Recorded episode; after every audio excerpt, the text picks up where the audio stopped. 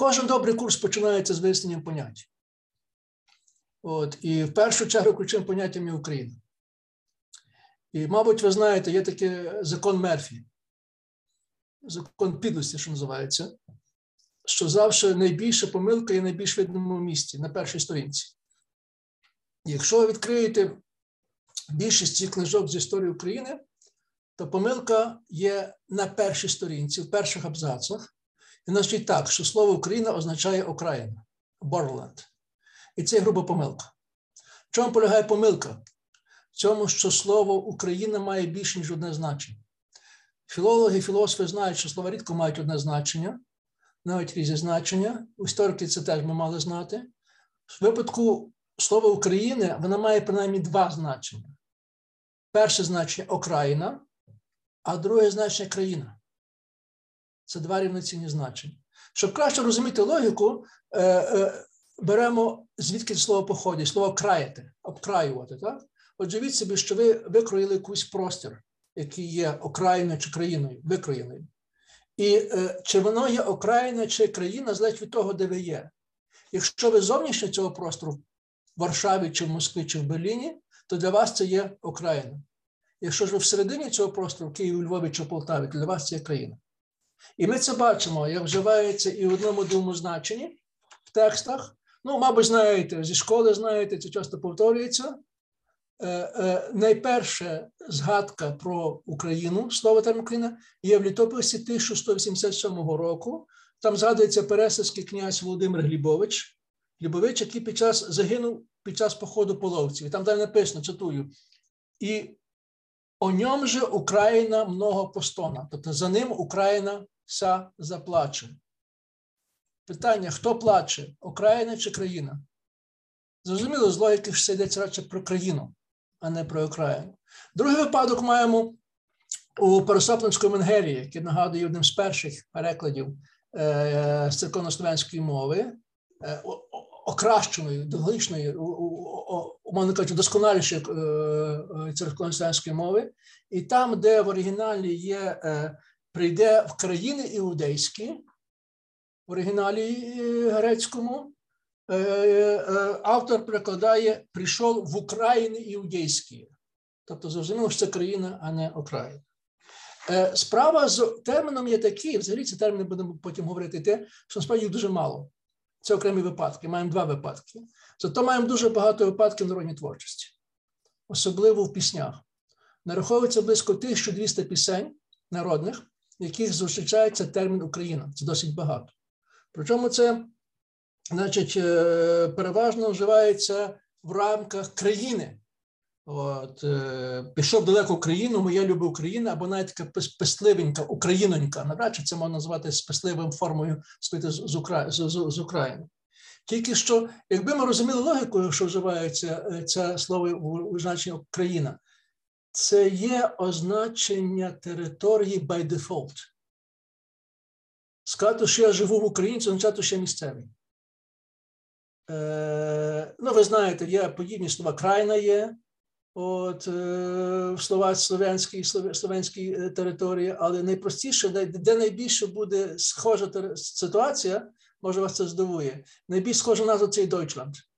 Лянд, ви знаєте, це є країна, чи територія земля, а Deutsch дослівно означає із старої німецької мови місцева, місцева країна, тобто країна, де ми живемо.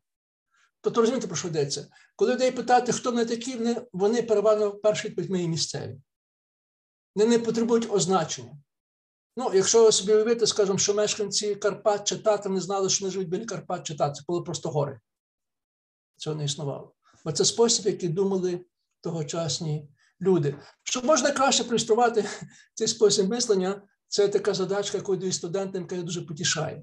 Ми всі знаємо українські народні пісні, зокрема, знаєте, цей вічний сюжет, що хлопець від'їжджає, залишає дівчину, обіцяє їй вернутися, переважно не повертається. От, З різних причин або гине, або обманює, і дівчина плаче. І весь час в них розмова є, хто куди їде. І цей хлопець переконує, що він їде в Україну. Але дуже важливо, що в Україні за Дунаєм. Їхав козак за Дунай, скаже, дівчинці прощай. Так? І питання завжди виникає в голові: як козак їде в Україну, але мусить приїхати через Дунай? Уявімо собі, що це пісня виникла в Полтаві, Маруся Чурай. так? Як дивимося на карту, де є Полтава, де є Дунай, то виглядає, що козак не їде на Запоріжжя, де є Україна, козацька територія, а їде десь далеко на території сучасної Австрії або Угорщини. Питання чому? Або він і хоче обманути спеціально, або він не має географії, не знає карти добре, або щось є те, що ми не розуміємо. Те, що ми не розуміємо, що в таких піснях терміни географічні вживаються цілком інакше, ніж, ніж ми зараз думаємо. Люди, які мають карти, які звикли ці карти читати, які вчилися в школі географії, таке всі інше. В той час цього не існувало, люди переважно були письменні. І всі ті терміни географічні мають особливе значення, не таке, як у нас, не прив'язане точно. Тобто, якщо козак говорить за Дунай, Дунай це не просто ріка, а саме конкретна ріка, а Дунай це велика вода, символ великої річки.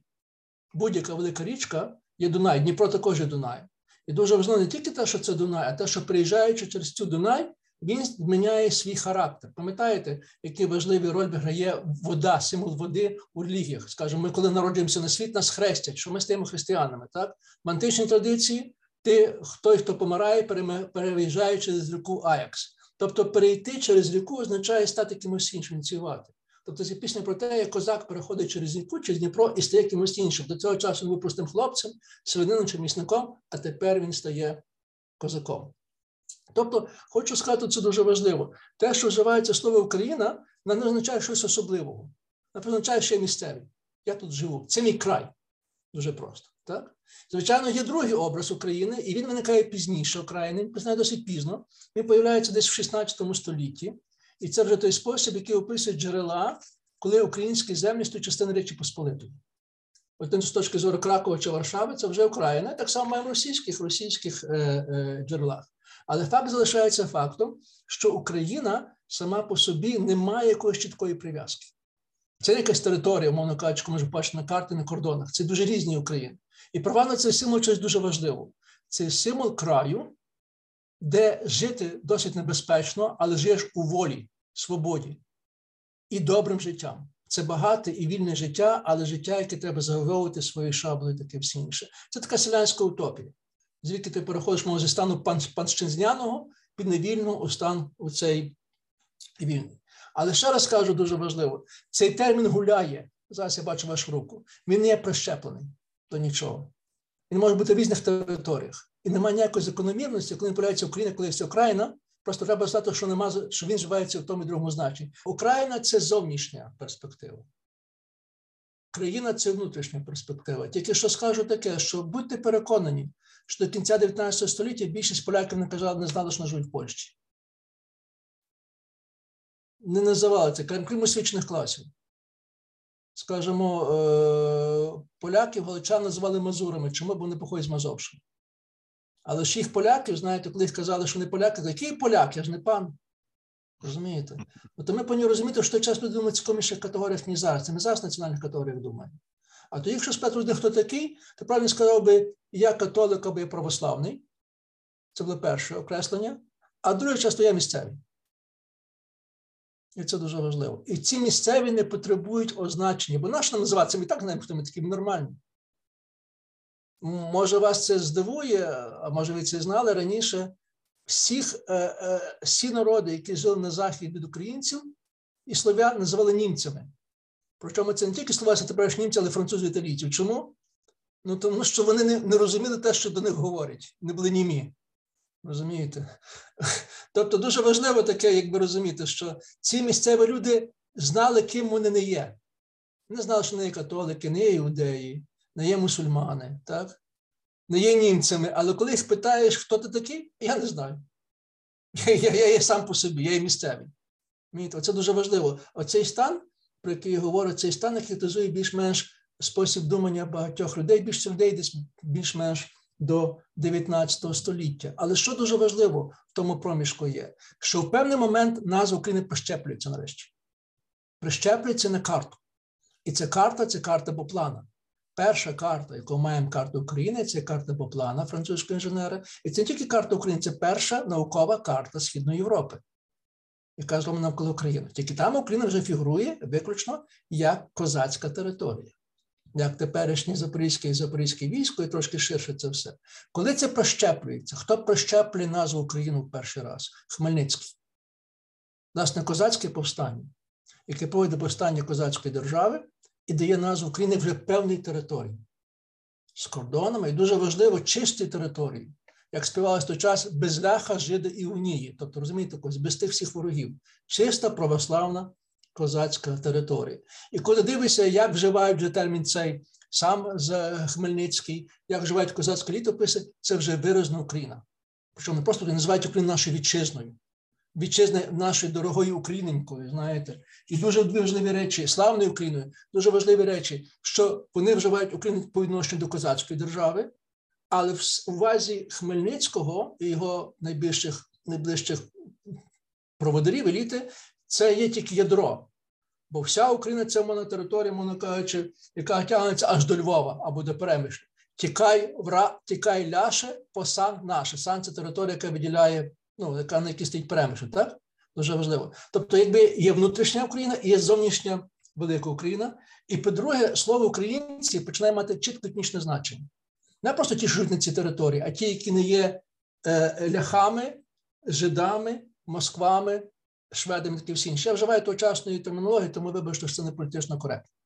Оце дуже важливо. От пришпилення цієї території це коли появляється з е, Хмельницький. І взагалі козаки коли появляються.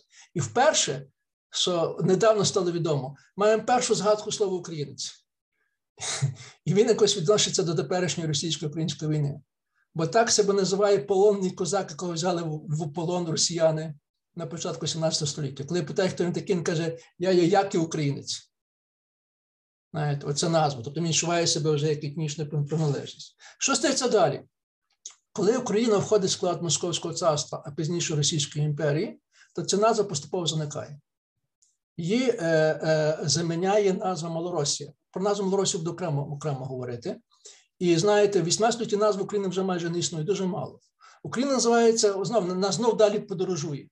Україна називається Слобожанщина, теперішня, Харківська Сума, Сумська область, та яка на території вже далі, знаєте, на цьому українсько-російському пограничі. Якщо, може, знаєте чи пам'ятаєте, Сковорода називає, що його е, е, е, його мати це е, мати Малоросія, мати Україна, а, а, а тітка Малоросія. Що не означає? Що він сам походить з Харківщини, а живе на території Козацької держави. Знову ж таки, ці терміни гуляють, вони досить довго довго не освіч... не, не, не, не, не мають такого значення, вони знову відроються в 19 столітті. Очевидно, найбільше слово Шевченка, бо Кобзар це про Україну, і це Україна це вже дійсно така реальна, реальна територія. І перший, хто вписав себе українець, буде дувати це Микола Гоголь. В 1941 році він лікувався на курорті в Карлсбадені, Карлових Варах, і в книжці готельних записів, коли він записувався, він написав, що він є Нікола Гоголь, українєн де Москву, що він є Микола Гоголь, українець з Москви. І вже потім бачимо, все частіше, частіше нас українець появляється, ну, зокрема, Леся Українка, яка вбирає свій псевдонім Українка. Якщо дивимося на на, на тогочасні списки прізвищ, то бачимо вже сотні людей, які вибирають ці псевдоніми, навіть прізвище українець чи чи українка. І мовно кажучи, ця назва стає вже нормою з появою Першої війни і появою Української держави, Це Української Народної Республіки, Зундру, е, Української держави Скоропадського, але з часу вона входить вже і вона стає нормативною в ХХ столітті. Всі формування, які появляються час на українській території, мають назву Україна. Навіть якщо це німецько окупаційна територія, що називається Рейхскомерсерат Україна. І нарешті ця назва пришпилюється, вона стає, знаєте, в географіях, книжках, підручниках, і так вона виникає. Але очевидно, що мусимо сказати, і це ще складніша ситуація, що окрім тої назви Україна, українці існують інші назви. Ну, одна з найбільш поширених назв Хохол, про яку ви напевно знаєте. От. Це назва, яка є е, виключно російська, накинена з Росії. І тут треба ще одну речі сказати дуже важливо. Пам'ятаєте, я казав, що народи самі себе не називають. Їх хтось називає, називає завжди зовні, так само, як німці, так? Німці, не, не, нім, німці не знають, що німці, не мають цієї уяви. Знають, що слов'яних називають, тому що це є зовнішня назва. Хохол є назва, яка переважно приходить з Росії. І різниця, чому хохол? Ну тому що це козацький спосіб гоління. так? Це голова, яка є поголена, має довго довго чуба, Зрозуміло, звідки чому? Тому що це спосіб життя козаків. Козаки, які живуть в степу, які знаєте, наражені різні безпеки, хвороби, паразити. Для них це важливо мати, знаєте, менше проблеми це вибрати голову, лишити чуба, тому що чуб, волосся до волосся означає, що вони є вільні комусь Богу, одному Богу, знаєте, не як борода чи чи, чи, чи цей, чи цей хохол. За того їх називають називають хохлами. Причому дуже важливо, вони вважають, що це хохли чужі. У перших московських текстах хохли є чужинці. Це кляті хохли. Це моско... це польська, польськ, польське творово. Чому дуже важливо? Бо тут пояснено, хохли фігурує з кацапами, вони де завжди разом. Тому що е, звичка козаків, зрештою, як звичка мешканців більшість території України, було брити бороди і вуса дуже часто. Вони є бриті, так, зато мають хохли. Натомість російські звичаї це мати довгі бороди. Тому одні називають другого хохлами, а українці називають росіян кацапами, як цап, довга борода. І це такі клички, які вони завжди. Тобто це немає національний термін, це ще прозвисько. Так? Інша назва черкеси, може ви це чули. Перша назва черкеси. І черкеси це технічна назва. Це назва, умовно кажучи, воєнних воєнних формувань на на Україні. Від слова Черкаса, бо Черкаси стоїть на Україні вже степом. Так? І це маємо. Але це терміни рідші. Найчастіше вживається термін, як словом Русь. Русь, Руський, Росія, Малоросія. І тому ми входимо туди чи в дальшу історію, бо ми мусимо пояснити, що таке термін Русь і Рось. Зразу скажу, що термін дуже складний. Існує близько 40 теорій, які попробують в різний спосіб пояснити цей це термін. І більшість науковців, філологів, істориків сходяться, що термін має виразне скандинавське походження. Знову ж таки, це не етнічна назва, це є назва зовнішня, так званий екзонім. Не етнонім, а екзонім, так, що здається зовні. І це назва є чисто технічна. Вона має три можливі значення.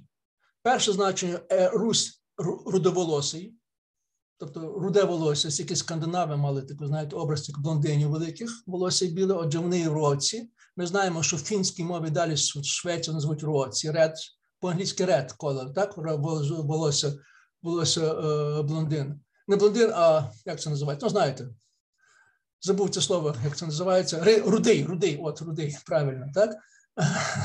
Це це році. Інша назва, що це швидше всього також може бути назва тих людей, які е, які е, правляють веслами, веслярі.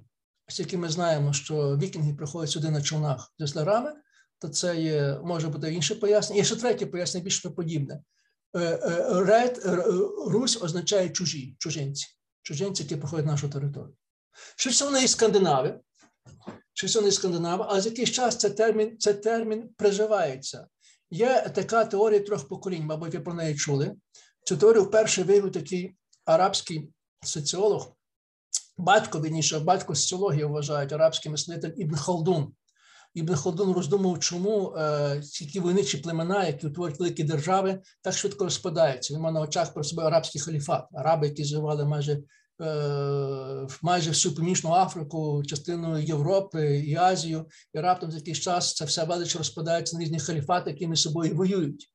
І він мав таке пояснення. Це пояснення дуже добре дається до розуміння того, що стається стається в цій території. Він каже, що переважно починається з того, що появляється якесь моле войовниче плем'я, яке має дуже сильно, яке має дуже сильне почуття солідарності такої внутрішньої солідарності, зв'язані з собою, тому що вони воюють разом. Вони воюють разом, і через те, що вони мають військову доблесть, вони завоюють великі території, тому що переважно території, які завоюють, живуть племена, які між собою роз'єднані, не вміють воювати.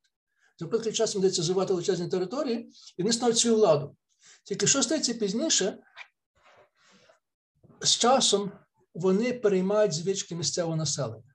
Бо це місцеве населення переважно цивілізаційно вище від тих завойовників, від варварів. І за якийсь час вони розніжуються, в них вчаться почуття солідарності, вчать воювати між собою за владу. І починається третій цикл. Третій цикл появляється, що це їхня держава розколюється і стає в чергу жертвою чергових завойовників. Ну, якщо дивитися на історію Русі, забігаю, забігаю наперед, можемо це чітко побачити. Перше покоління русичів, які згадані в літописі, це брати Рюрик, Рюрик, Синус і Трувор. Рюрик це словенська форма імені Ерік. Е, син Еріка є Ігор, що насправді Інгвар. Його дружина є Ольга, що є насправді Гельга. Тобто всі назви є, перші поколінь є назви скандинавські.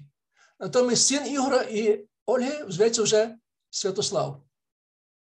Син Святослава Володимир, Володимир Ярослав. Ми шестець, так? За три покоління вони симулюються і розчиняються в цьому. Тобто, мова каже, е, е, термін Русь, який вживається такий скандинавський, з часом стає символом місцевого покоління, який проживає на цій території, аж поки ця держава не стає жертвою монгольсько-татарських е, завойовників, і вона розпадається. Причому стається на дві частини більш-менш: на Західну Русь і на Східну Русь. Західна Русь це Литовське, а пізніше польсько-литовське королівство. Натомість Східна Русь це те, що що потім стане Московським царством чи Російською імперією. Західна Русь, зараз пане Сергію, Західна Русь це є племена руські. Переважно бути руським означає бути православним. Хто ти руський, це означає, що не католик. І це поняття руськості включає в себе майбутніх українців і білорусів. Вони ще не розрізані між собою. Це більш-менш одна спільна еліта, одна спільна мова, одна одна православна церква, так? А з другого боку, маємо східних е, Русь, і тут ми забуваємо, що тих Русів є не одна, а дві. Бо є Московська Русь, а є Новгородська Русь. І Новгородська Русь також може стати окремою нацією, так білорусі українці. Просто стається те, що Москва в певний час з'їдає свого суперника Новгородського, жорстоко що розграбивши знищивши його, і та Новгородська Русь зникає. І в кінці маємо на такі варіанти Західна і Східна Русь. Причому дуже важливо, довший час одна Русь, кожна з тих Русь не вважає іншу справжню Руссю. Тому Русь Литовська називає Русь Московську Московщину або Московією. Тому що, вважає, це чужа територія. Натомість Московська Русь називає частину білорусько українську Литвою, Литвинами. І то знаєте, таке повністю, як би сказати, непорозуміння. Але знову таки показується, що насправді назви, справа з назвами, це і певний лабіринт. Пам'ятаємо це. Що до певного часу, знаєте, це все як метелики, знаєте, не пришпилені, вони, знаєте, не в каталозі. Вони дуже різні. Дуже багато їх Русі, це Русі рухається так само, як Україна. І тому дуже часто часто сказати, що є Русь, поки ти не подивишся документ і не точно скажеш, що це означає. Дуже часто найсучасних істориків вважають, якщо вони пишуть про е, Русь англійською мовою, то називають термін Russia, or Russians, це пишуть Ruthenians, щоб зняти цих русинів від пізніших Russians, сказати це, або Ruthenians, кажуть. Але Рутенія, просто кажучи, це грубше з формула, е, одна з формул, яких і дуже багато, Русь. Інша формула, яку може чули, це Роксоланія. Тому, може, знаєте, дехто з них каже, що вони не Роксолани. Що іншим способом казати таке романтичне, що що вони є, що вони є Е, вона і Русь. Але знову таки, ще дуже важливо, що форма Русь має дуже багато різних значень. І що останнє скажу дуже важливе, це дуже важливо. Ще слово Руський і Росія. Руський і Росі... Русь і Росія. Отже, яка є різниця? Росія це грецька форма. Русія це латинська форма паралельно. І тому, хто є Русія, хто є Росія, не має значення. Це ще не Московське царство чи Литовське, це не то від випадку до випадку. Так само, як ми маємо велику велику анархію велика відсутність будь-якого порядку витком країни, так само це ще більше випадку із Руссю і Руськістю. Ну е, насправді перші згадки про Русі це є Русь, це є е, шосте століття, де виразно говориться про Русь як про охорону охоронців імператора. І це здається німецьких документів. Але є ще одна велика теорія, і може велике непорозуміння, що багато пов'язує хто це із Біблією в старому заповіді завіті є згадка про людей з моря, які прийшли, завойовників, чужинців. Це називається росами або рошами. І велика дискусія, чи ті роші і роші це ті самі, що скандинави, бо питання нібито схоже звучання і напрямок схожий, але їх виділяють більш-менш тисячу років. І це велика дискусія. Але це ще раз показує, що насправді немає якоїсь, знаєте, певності. Певності немає чому, тому що маємо надто мало документів надто мало документів. Я буду про це окремо говорити, тому що Русь мовчазна. Русь має дуже мало документів, тому мусимо догадуватися, скажімо, бути, ну, щоб ви собі розуміли, я про це говорити наступного разу. Ми про стародавні Єгипет знаємо набагато більше, ніж про, про Русь. Чи про Стару Грецію, вже не сумнівно. Тобто, що я хочу сказати, що де вживається слово Русь, руське? Тобто є різні значення Росії. Неправда, що Московія ніколи називалася Росією. Не називали Росією, називали чужинці. Це була одна з назв, яка була але старалися по відношенню до Москов, до Московського царства називати її не Руссю, а Московією. То саме робили робили, робили росіяни чи московці. Мабуть, знаєте дивну назву. Хто є Литвин? Мабуть, знаєте, у нас в Україні дуже багато прізвищ Литвин, зокрема, колишній голова Верховної Ради Литвин. Литвин українці переважно Білорусь або мешканець Волині.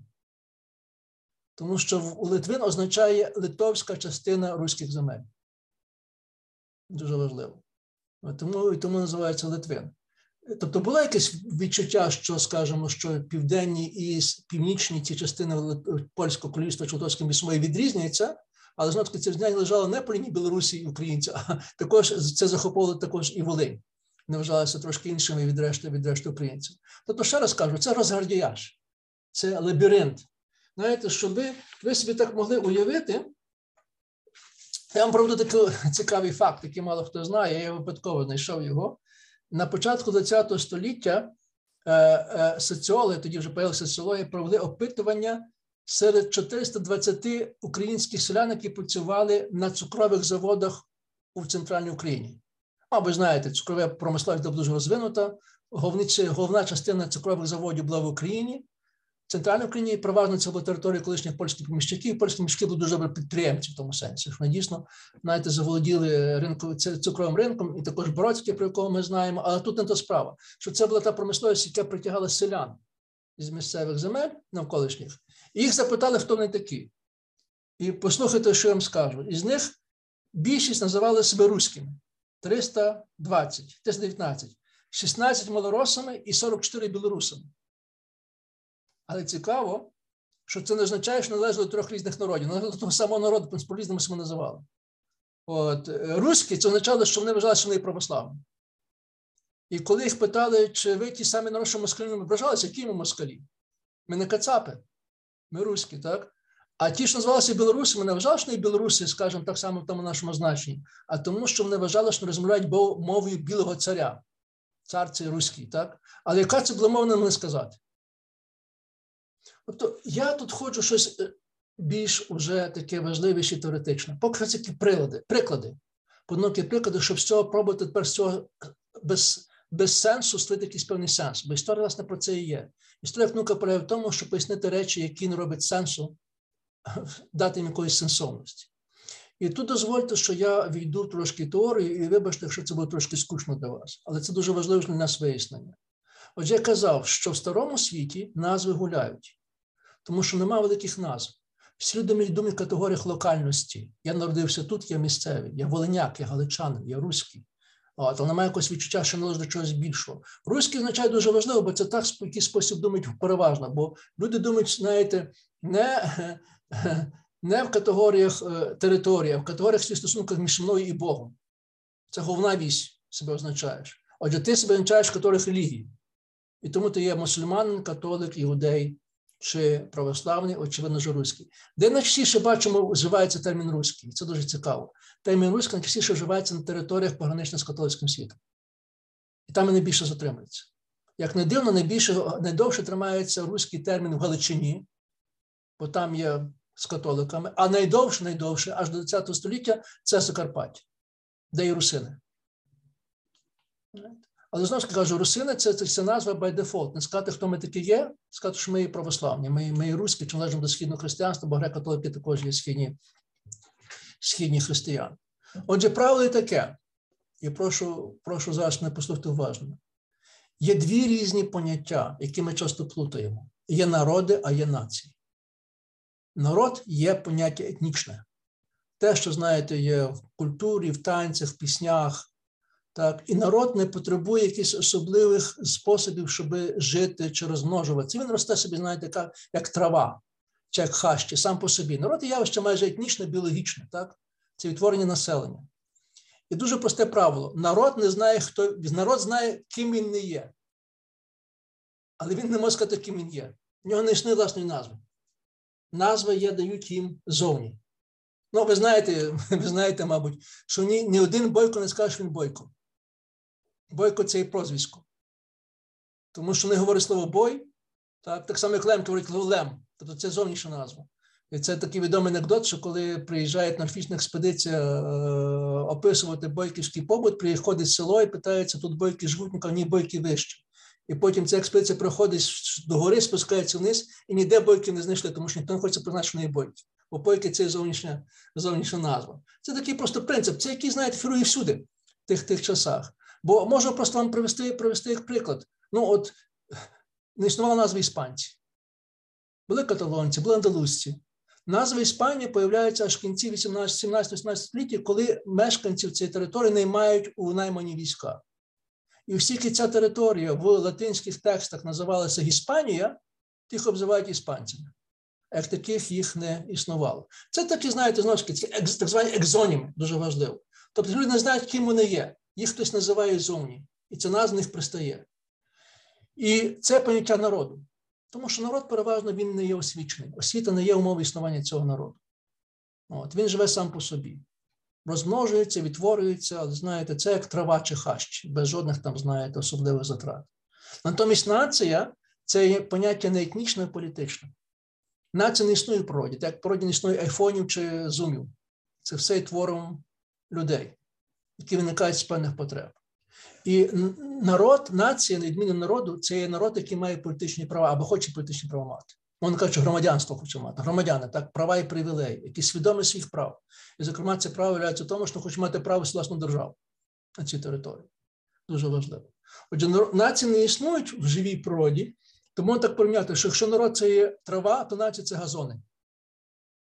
Якщо народ є хащі, то нація це є парки або сади.